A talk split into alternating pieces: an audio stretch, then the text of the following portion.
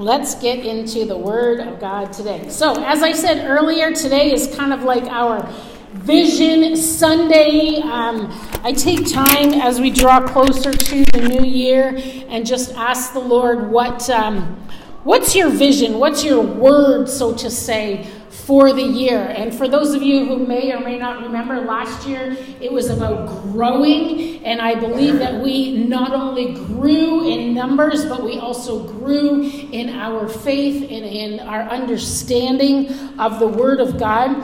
And this time for 2023, as I said last week, if you didn't see my verbal diarrhea last week, that I just literally, I said to Pastor Vanessa, I was tempted to just not preach because time was getting late, but I knew if I didn't just do that little whatever I did, it was going to come out my nose. It was just birthed in me so heavily. And so want to kind of do continuing of that and kind of just expand a little bit. I believe what God is saying to us for 2023 is to advance. To advance. Can you guys say that with me? Advance. Can we say it louder? Advance. And there's a lot of meaning in that word advance. It means to move forward. But I also remember when I was going to school and we would get our report cards that would tell us whether we passed or not. And it would say on the bottom, Wendy Benoit, at the time, Wendy Benoit has advanced into grade whatever. So it's a going forward and it's a not looking back. Okay? It's not looking back. And for the next couple of weeks, we're going to talk about moving forward and advancing in the kingdom. And I really, truly believe that God wants us to advance, not only just as a congregation, but in our own personal lives, to really take ownership of our spiritual lives, of our faith in Jesus Christ, and advance forward full throttle, okay? Full throttle. We want to go, there's no, just pedal to the metal, as what would be maybe an old person's term. I'm not really sure if that's an old-fashioned term, but full throttle, full steam ahead. We want to advance to the kingdom. And I feel very, I can't even really articulate the words to say that I really, really feel an urgency in this space right now. When I look at our world around us and what is happening around us and how we are becoming so accustomed and so used to as the enemy is creeping in, and it's so slow and it's so sly and it's so sneaky that we kind of we don't really see it. And all of a sudden we go, how did we get here? And I really feel that God wants us to advance forward in such a capacity that we are strong pillars, built strong foundation in our faith, because the enemy is prowling so sneakily that we really don't even get it. And it almost brings us to a place of complacency because we're so comfortable. And I believe God wants to rip us out of that. And he wants us to get our armor on and get ready to go. Which, by the way, the feast, Tara reminded me, I apologize. Sue Ketty is doing a ministry called The Feast in London, and also online. There's a poster at the back bulletin board if you want some information about it. She's doing the Armor of God, and from what I hear, it's powerful and worth the drive. So if you want more information about that, you can actually talk to Marie Teske, probably, or the back bulletin there. But I believe God wants us to get our armor on and get ready. Get ready. And I know I'm getting ahead of myself, so let me just stop. I'll get into the Word. Today we're going to look at Matthew 25, verse 1 to 13. And this is a parable, and bear with me, I want to just explain to you what a parable is, because we have new believers here, and I want to be respectful and make sure that they are progressing and understanding what all of that means. So a parable is when Jesus would use stories, he would, like I use illustrations, Jesus would use stories that would make sense to the people he was speaking to, and he would do it to try to get his point across, to get his gospel message across in a manner that they would have light bulb moments where they would understand. So a parable is not necessarily something that's actually true, that actually happened, but a parable is just like a story that has a message inside of it for us to understand the meaning that Christ is trying to get across. So today we are going to talk about the parable that is called the Parable of the Ten Virgins. So again, this is not an actual, this didn't account for anything, but everything in it has meaning, okay? So I'm going to read through verses 1 to 13, and then we're just going to go back and kind of like dissect it a little bit and explain exactly what it is talking about. So Matthew 25, 1 to 13. And I'm reading from the NIV. You read from wherever you want. At the time, the kingdom of heaven will be like 10 virgins who took their lamps and went out to meet the bridegroom. 5 of them were foolish and 5 were wise. The foolish ones took their lamps but did not take any oil with them. The wise ones, however, took oil in jars along with their lamps. The bridegroom was a long time in coming, and they all became drowsy and fell asleep. At midnight, the cry rang out, "Here's the bridegroom! Come out and meet him!" Then all the virgins woke up and trimmed their lamps. The foolish one said to the wise, "Give us some of your oil. Our lamps are going out." "No," they replied, "they may not be enough for both of us and you. Instead, go to those who sell oil and buy some for yourselves." But while they were on their way to buy their oil, the bridegroom arrived. The virgins who were ready went in with him to the wedding banquet, and the door was shut. Later the others also came. "Lord, Lord," they said, "open the doors for us." But he replied, "Truly I tell you, I don't know you." Now this story is talking about the coming, the returning of Christ Jesus. Jesus is coming again, and we refer to him as our bridegroom. I'm going to bring you back a couple of weeks. We talked about Mary and wedding feasts and what that all looked like for a bride in the day. And the bride would be betrothed to somebody, and then the husband, or the fiancé was considered her husband already, would go then to prepare a home, a place for the bride.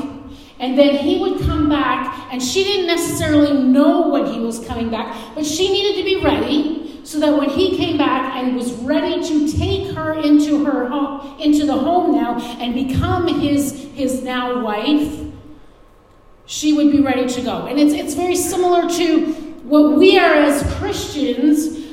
Jesus is our bridegroom, and it is expected of us that we are ready for when Christ returns again. So the premise of this is looking forward to the return of Jesus Christ. So let's talk about these 10 virgins. It says, "At the time, the kingdom of heaven will be like 10 virgins who took their lamps and went out to meet the bridegroom." 10. Why 10? Why not 3? Why not 4? Why not 25? Why 10?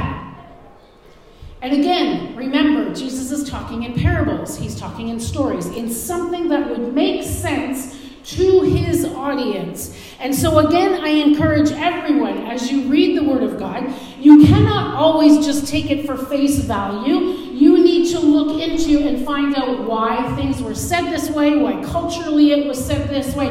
That's why you never, you can't get bored of the Bible, because you could always be learning something. 10 ten virgins, what does that represent? In Judaism, you must have 10 people before you can have an out loud prayer service or synagogue. You have to have 10 people. And they would call it a minyan, which kind of made me laugh. Because you think about the movie, The Minions, it's like a whole lot of little minions, right? There's nothing spiritual about that. I just thought it was interesting. So the 10, to have a congregation, to have a meeting with people in Judaism, to have what would be considered a congregation, you have to have a minimum of 10. So Jesus is using the number 10, 10 virgins, as a representative of a congregation as we are today. We're more than 10, but he's talking about church. So when you read this, he's saying, hey, church, there was this church of people, and they were 10 virgins. What does virgin represent? We're in a church setting, and the virgins are representing purity. The virgins are representing cleanliness, purity. Verse 2 tells us, 5 of them were foolish, and 5 of them were wise. There's nothing in between. There's no gray area. There's no like, I kind of, go to church, sort of. I kind of want to surrender to Jesus when it fits into my schedule. I kind of want to read my Bible when I have time. I kind of want to pray when I can put it into my life. I kind of want to help out in church if it works into my, it kind of takes my time. There's no in-between. There's no gray. There's 5 wise and 5 foolish. Nothing in between. Revelation 3:16 tells us, so because you are lukewarm, neither hot nor cold, I am about to spit you out of my mouth. That's Jesus talking. I am about to spit you out of my mouth. I will not have anything to do with you if you are lukewarm. If you are on the fence. If you're like me, today I'm going to be a Christian, tomorrow maybe not. Monday I'm going to try to do better. Sunday morning comes, I don't really feel like it. We talked about this last week. I don't really feel like going to church. Getting dressed, doing my hair, showering, I'm just going to sit at home and watch it online. Or maybe I'll watch it tonight sometime when it fits into my schedule. Or maybe I'll try to, but then it doesn't happen. Hot or cold? Wise or foolish? There's nothing in between. 5 wise, 5 foolish. In a congregation, Jesus is saying that in a congregation of people who are pure and come to church looking like Christians, in the congregation, and I'm not saying it's here at CW Church, I'm saying what the Word of God is saying, here in this particular congregation, half were on fire for Jesus. Half was not. Half were foolish.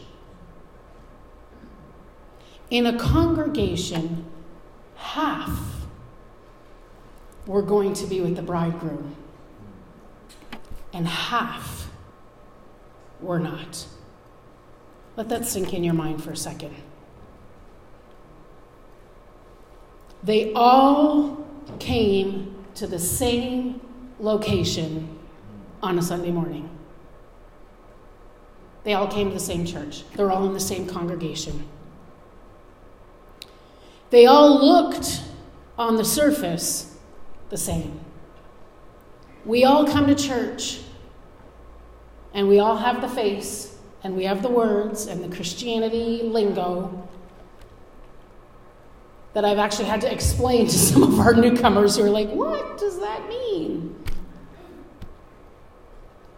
All present and accounted for. All the virgins were in one place. They were all present and accounted for. All were believers. All came and believed that the bridegroom was coming. They all believed. Every single one of them believed that the bridegroom is coming. They all had... My mom told me to be very careful. This is my mom's. I'm holding it like the Holy Grail. They all had their lamps, because they all believe the bridegroom's coming. I have to have my lamp.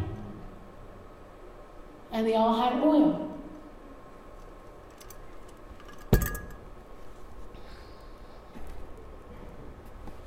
The oil represents the Holy Spirit.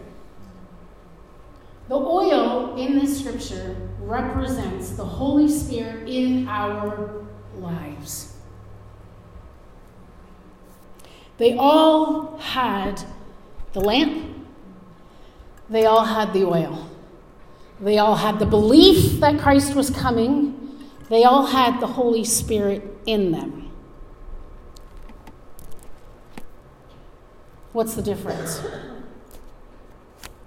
The wise had enough oil to refill their lamps.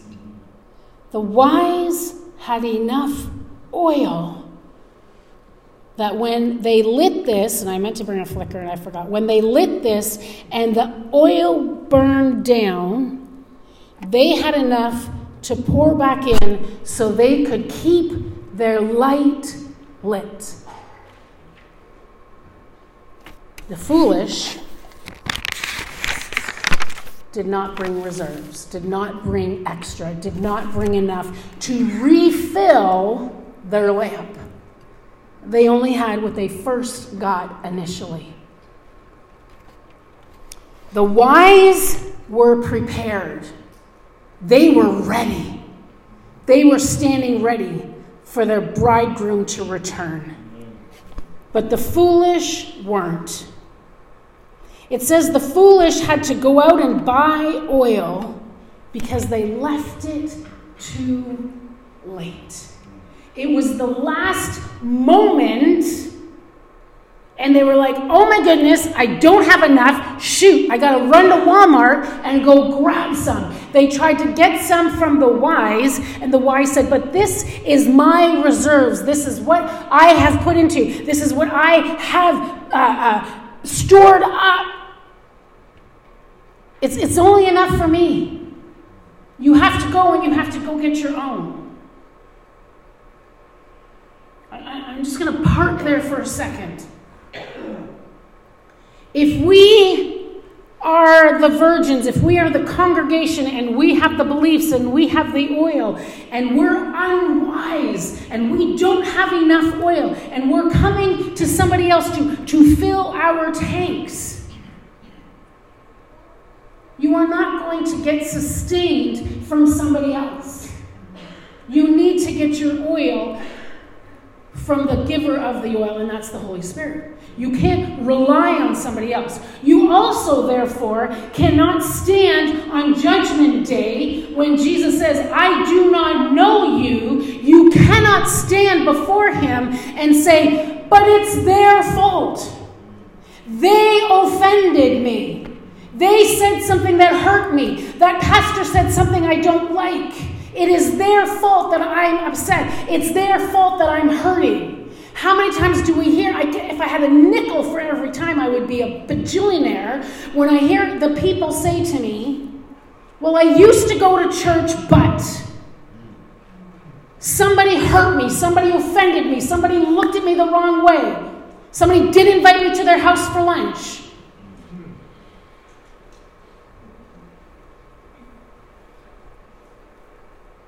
I'm not going there anymore. Nobody talked to me. You cannot stand before God and make excuses and put the blame on somebody else. You are responsible to get your own oil.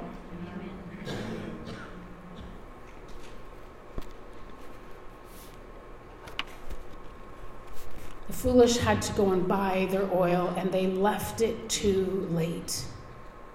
We need to refill our oil so that we have enough in the time of waiting, that we have enough oil to sustain us. We are responsible for our own. This is not being selfish, but this is taking ownership for our own relationship in the Lord. We cannot put that responsibility on anyone else. Parents, we cannot be responsible to build a solid foundation in your children once a week. I'm sorry, it's not enough. If the only time your children are hearing biblical stories is on a Sunday morning, they are dying spiritually. You need to feed your children spiritually every single day. Adults, if you are not feeding yourself spiritually every single day, you are dying. If you only come to church, and this is the only time your Bible gets cracked open, you are spiritually dying. Ephesians 5:18. I'm not sure if I went past 18, so bear with me. Do not get drunk on wine, which leads to debauchery. Instead, be filled with the Holy Spirit. I'm going to read a little bit further down. Speaking to one another with psalms and hymns and songs from the Spirit.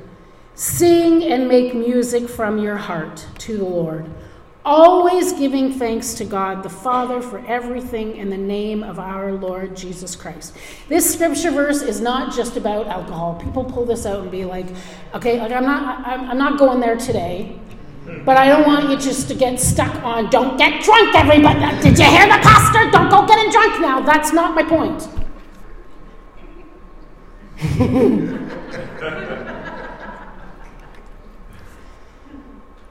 My point in this scripture verse is not just alcohol, not just wine. They just got wine in here. I mean, you could pull it all out. It's not just alcohol. It's anything that leads to ungodliness.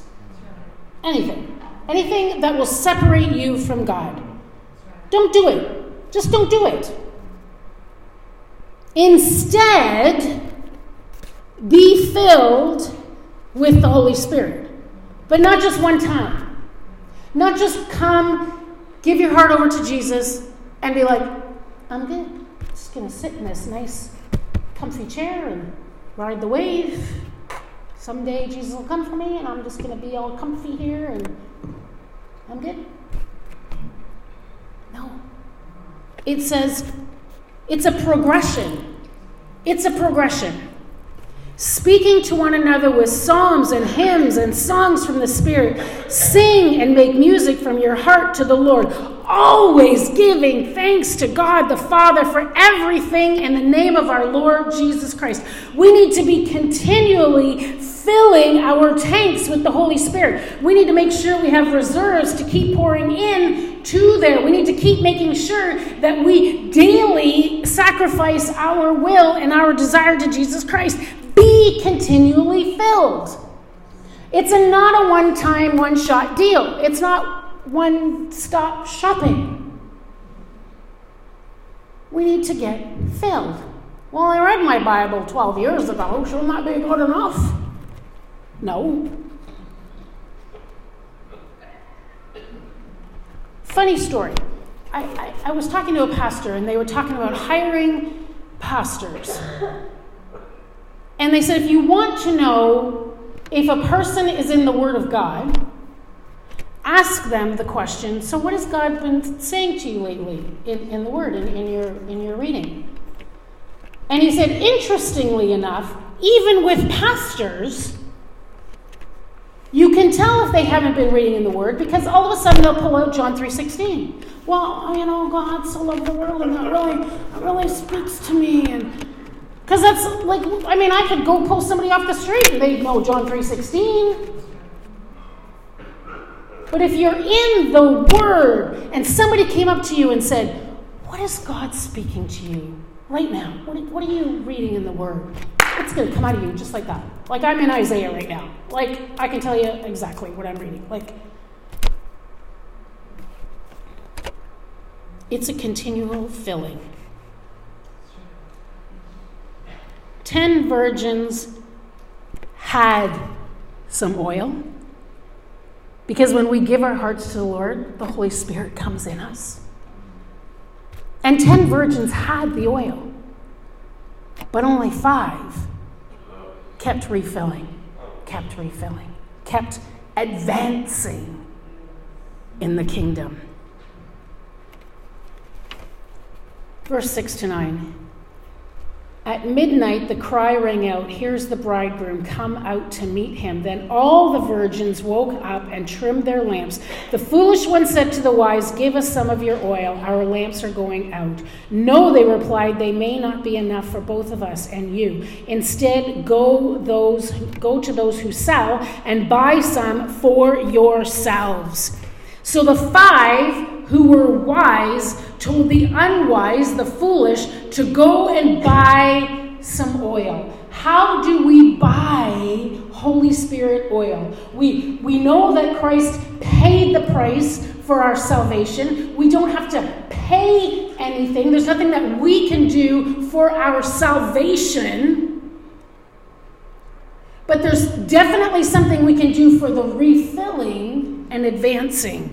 How do we buy oil? Revelation 3. We're going to read 17-18.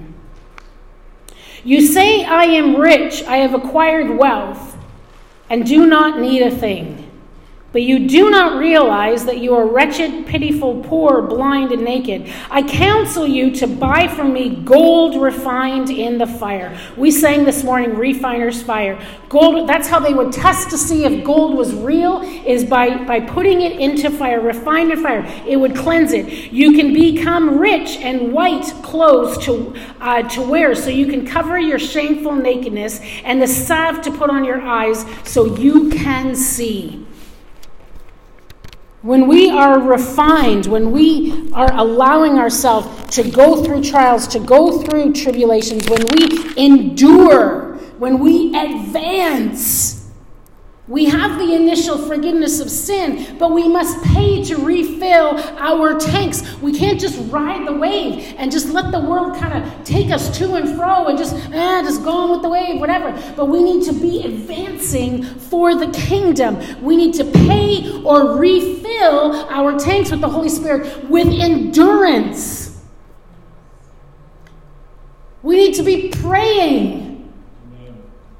We need to be reading our Bibles. This is how we pay. This is how we refill. This is how we fill those tanks back up. By reading the Word of God. By waiting on the Lord. By sitting at His feet and listening to Him. By allowing Him to be the louder voice in our heads. You see, the problem when we don't fill our tanks is we are bombarded with so much information and so many thoughts and everybody's opinions and everything that's going around, and we start to kind of like become a sponge and soak it all in, and all the things that are going on in the world that are so ungodly, we become oblivious, and we're like, whatever, it's the world.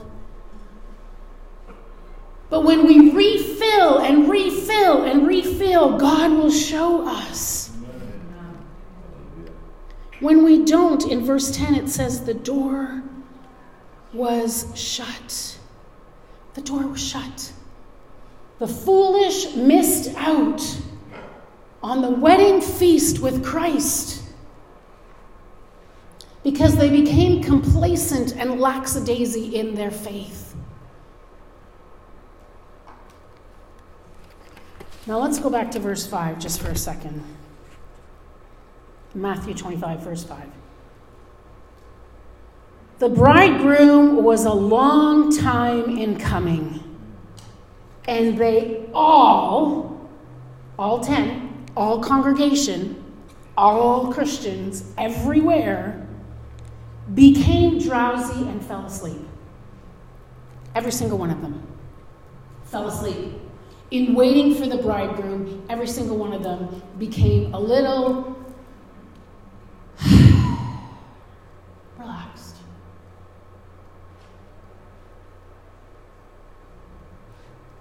And I believe that's where the church has been going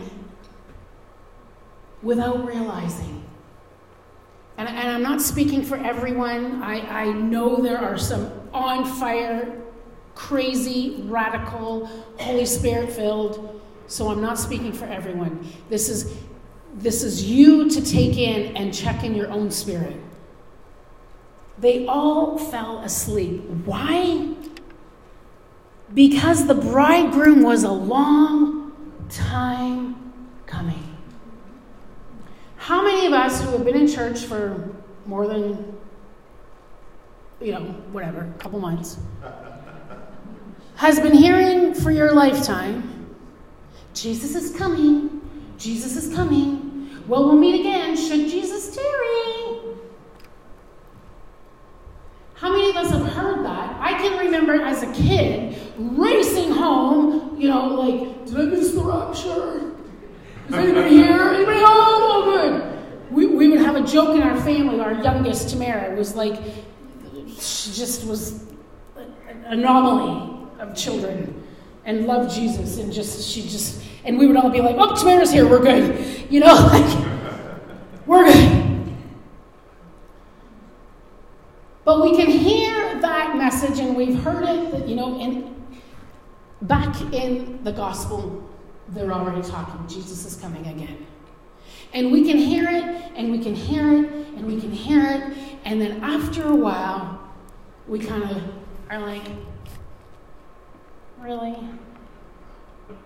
I know he's coming back, but it's probably not going to be for another 100 years or so. Not in my lifetime.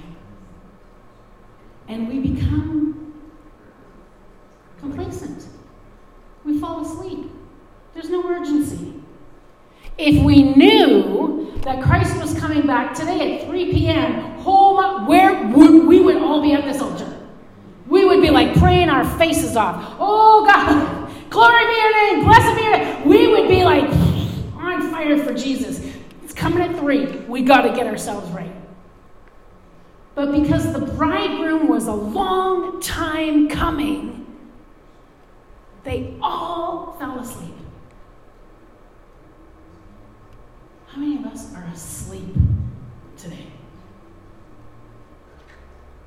How many of us are asleep? How many of us are yeah, he's coming, but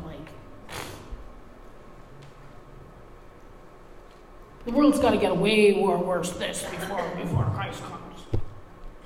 What are you? Are you mid-trib? Are you pre-trib? Where are you? I hate that question. I'm I am just, bring me to Jesus. I don't care what trib he comes. I just want him to come. And if it means I have to suffer for him, I pray he gives me what I need. None of us know when he's coming back, but he's coming. He's coming. That we can be assured of. But what is our attitude in that? I got a good 6 weeks. I can just, just kind of relax, keep my feet up a little bit. I'm good. Once I start to see the world get a little worse, then I'll start to crack down a little bit. And it's time we looked at our world. It's time we read the back of our books and compared it to what our world is doing. It's time we wake up. It's time we get our oils ready. It's time we get some reserves. Because I don't know about you, but I cannot live without that oil. I cannot live without that oil. I need it because the world is hard. Yes, there's going to be moments that are going to be tough. There's going to be moments where you're like, I don't even want to get out of bed. Those are going to be moments, but it's the oil that is going to give you the strength to get up, get your jammies off, put some clothes on, wash your face, brush your teeth, and go face the world. It's time to stop making excuses.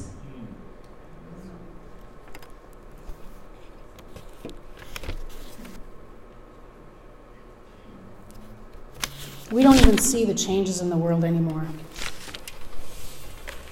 Or we're not really fazed by them anymore.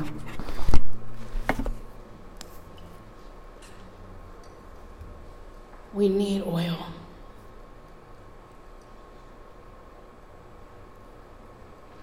We need oil.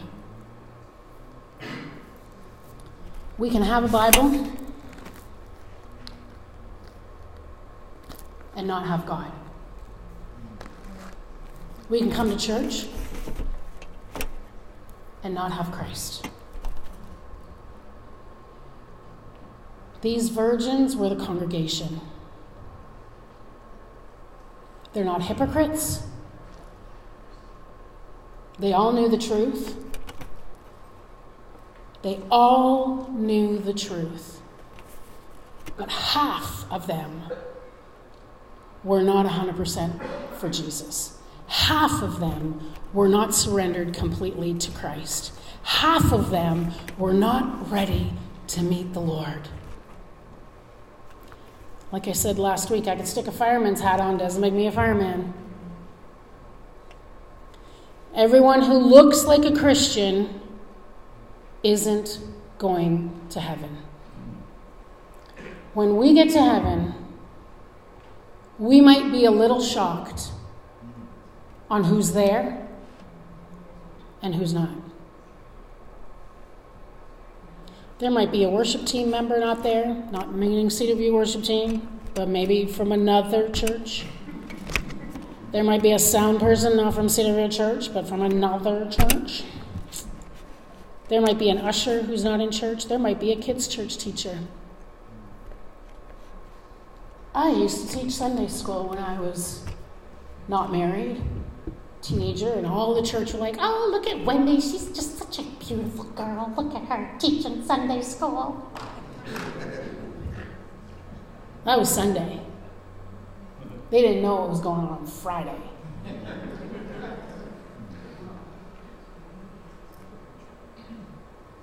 Not proud of that. I'm not proud of that. But I know I had to get my stuff in order if I wanted to get to heaven. And living that double life wasn't going to get me there. There's going to be some preachers that aren't in heaven. There's going to be some people who profess their faith to other people. But you know what? It's all words. All flat, lifeless words. Because inside they're not actually surrendered to Christ. I'm going to invite the worship team to come up. I'm going to get everybody to stand.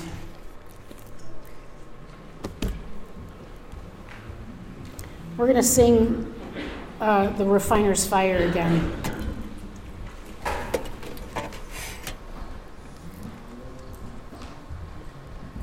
And then after that, whatever you feel, Pastor Vanessa. I'm going to ask you to close yourself in. Close your eyes. I'm not going to ask you to raise your hands. I'm not going to do any of that today. I'm just going to ask you to close yourself in with the Lord. And I'm going to ask you to be honest with yourself. Because you can lie to me, you can lie to your neighbor, you can lie to Pastor Vanessa, you can lie to whoever you want to, you can lie to each other. But God knows exactly what's in your mind and in your heart. God knows. He knows what's priority to you. He knows what's most important to you. He knows everything. So you can lie all you want to, but at the end of the day, he knows. Are you wise or are you foolish? Are you hot or are you cold? There is nothing in between. There is not saying, oh, you know, I'm doing okay. No, you're not. You're either on fire for God or you're not. You're either wise or you're foolish. There is nothing in between. Half of the virgins, half of the congregation were foolish. Half. Oh, that literally brings pain to my heart. Because I believe God placed me here, and my responsibility is I'm not responsible for your salvation, but I'm responsible to encourage you to the best of my ability to get you to come. At the end, it's your choice at the end of the day, but when I read this, it just breaks my heart. I want to see all of you there and more. I want to see your babies there. I want to see your grandbabies there. I want to see you all there with me. I want to be worshiping Jesus with every single one of you. Are you with me? Are you with me? Yes. Let's go into 2023 with like zero holding back. Complete abandonment. I love Cheryl, wherever you are, my glasses on, you're somewhere over here. I love that she got back up because I know God had a word for her. And I believe that both of them had a word. And I love that she got up and she said, you know what? I don't care what people say. I have something and I have to share it. I love that. Can we be like that in 2023? I don't care what people say. I seriously don't care. I will be more undignified, as David said. I will be more undignified. Don't worry, I'm not coming up here in my tidy whities, but you know, let's give it all to Jesus. Let's give it all. Hold nothing back. Let's stop listening to the world, stop listening to others, stop listening to the voices that literally don't count. And stand before Jesus and say, I am here, and I know you know my name, and I've got enough oil. And yes, it was hard, and yes, there was moments I wanted to quit, but I didn't quit, Jesus. I'm here. I'm here. Like I told you last week, go look at how those disciples, how some of them were killed.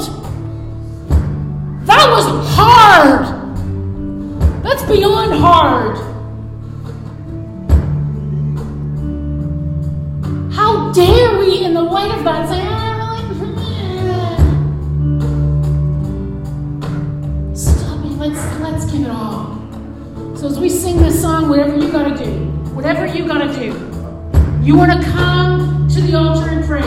You want to stay where you are. You want to, whatever you need to do, just do it. Do it. And stop worrying about people around you. Stop worrying about what people will say. And let's just bring the Holy Spirit. Let's bring this roof down this morning. Hallelujah. Let's sing. Hallelujah.